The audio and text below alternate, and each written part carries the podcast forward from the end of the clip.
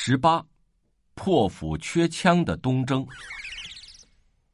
牧野之战的胜利，推翻了商朝的腐朽统治。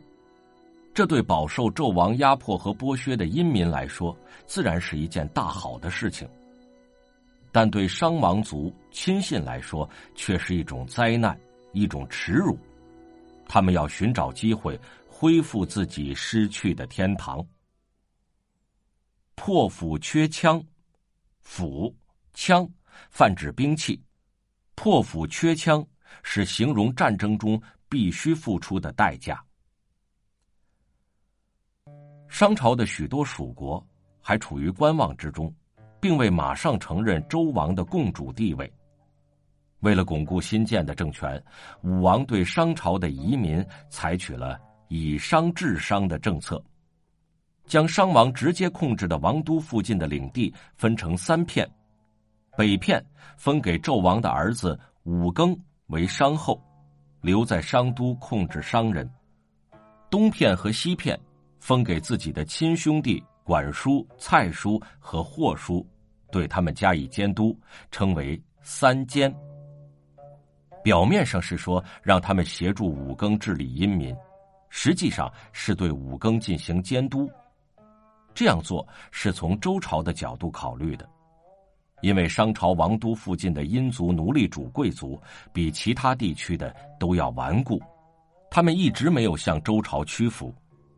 加上这里远离周朝统治中心，交通又不方便，一旦出事便很难对付。把武庚封在这里，就是想把他当做代替周王统治殷民的工具。从表面上看，似乎是一条上策。实际上却留下了一条祸根。武王办完了这件事后，就回到老根据地丰城去了。第二年，武王得了一场重病，满朝文武十分惊恐，他们担心天下还没有完全安定下来，武王一旦去世，有谁能管理好这个刚刚建立起来的国家？面对眼前的情况，周公心里更是着急，因为他亲自参加了从纣王手里夺取政权的斗争，懂得创业的艰辛。为此，周公设坛祷告，希望祖宗的在天之灵能保佑他们的武王病体痊愈，并表示自己愿意代替兄长归天去侍奉鬼神。若武王长掌社稷，既可使黎民安享乐土。也可使先王永受宗庙血食。周公的虔诚祷告自然不起任何作用。终于有一天，武王还是归天了。按照周朝的传统，国王死后必须由嫡长子继位。可是武王的长子姬宋尚幼，为了稳定人心，周公当机立断，立姬宋为成王，由自己主政。代替他的侄子掌管国家大事。周公是文王诸子中最有才干的人，而且忠厚善良。他同姜太公一道辅佐武王治理国家，是朝廷的重臣。这位临危受命、勇挑重担的政治家，却遭到了管叔和蔡叔的嫉妒。他们说，文王的长子伯邑考早逝。由次子武王姬发继位，这是兄中弟及，无可非议。按照这个先例，管叔排行第三，周公排行第四。管叔是兄，周公是弟，不论是继位还是摄政，管叔都应优先。说什么也轮不到周公头上。在这个问题上，蔡叔与管叔保持同一观点。为了发泄怨愤，他们散布谣言说。周老四并不是真心为了周的设计，辅佐成王也只是权宜之计，总有一天他会谋朝篡位的。小侄子死在这位黑心的叔父手里是无疑的了。谣言很快传播开来，许多人信以为真，闹得朝廷沸沸扬扬，就连一向支持周公的少公氏、太公姜尚心里也七上八下起来。那时成王年幼，遇事少有主见，虽然听到一些闲言碎语，但闹不清是真是假。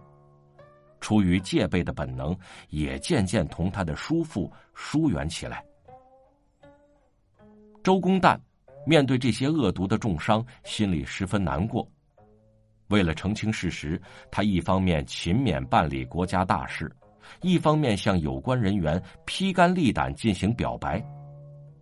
一次，他找到太公、少公等人，恳切的对他们说：“我绝没有篡位的野心。”我之所以不避嫌疑出来主持朝政，是担心侄子年幼，坏人乘机起来作乱，颠覆列祖列宗创下的基业。除此以外，我别无所图。希望宗室大臣体察我的一片愚忠，不要轻信流言。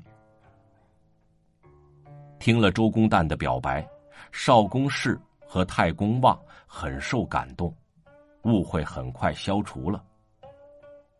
从此以后，周公办事更加勤勉。为了治理好国家，他呕心沥血，昼夜操劳，就连洗发和吃饭的时间里都没个自在。据说，要求见他的贤能之士排着长队，简直应接不暇。他洗一次头发，有时得中断多次；吃一顿饭，也要多次放下碗筷，吐出还未下咽的饭食。这就是。周公吐哺，天下归心的由来。被征服的殷族和东方各族的奴隶主贵族，对周的统治本来就怀有不满和仇恨。他们早在窥测动向，准备复辟。一听说武王去世，便以为时机成熟，蠢蠢欲动。原来商的蜀国、兖、蒲姑二国的国君也唆使武庚举事。他们说，武王已经去世，成王年幼，周公又被怀疑，这是千载难逢的时机，正好起兵西进，恢复先主失去的基业。管叔和蔡叔则想利用商朝的复辟势力打倒周公，夺取中央政权。这两股反周势力虽然各有打算，他们在反对周公这一点上却是完全一致的。当武庚派人游说管叔、蔡叔，联合他们共同起兵叛周时，这两个文王的不孝之子，便同自己的敌人站到了一条战线上，答应同武庚组成联军，并力向西发动进攻。他们错误的估计了形势，经过开诚布公的协商，周朝王室内部的猜疑早已烟消云散。周公的威望也日益提高。为了保卫王室的安全，维护国家的统一，周公毅然调动大军，亲自担任统帅，以成王的名义出师东征。这时候，东方有几个部落，像怀疑、徐荣等，也准备配合武庚举事。出师前，周公授权江上。凡是各国诸侯有胆敢背叛周朝的，都由他领兵征讨。这样，东方的局势得到了控制，他自己便可以全力对付武庚，同时最大限度的孤立主要的敌人。经过三年的浴血奋战，周公终于平定了武庚和管蔡的联合叛乱。罪大恶极的武庚在激战中丧身，管叔兵败自杀。蔡叔被俘后，流放到了僻远的地方。战争结束后，周公率领东征的士兵，扛着从敌人那里缴获的武器，押解着大批的俘虏，回到了久别的西土。周公东征是一场十分艰苦的持久战争，是武王伐纣的继续。它具有维护统一、反对分裂、打击复辟势力。保卫周朝政权的多重作用。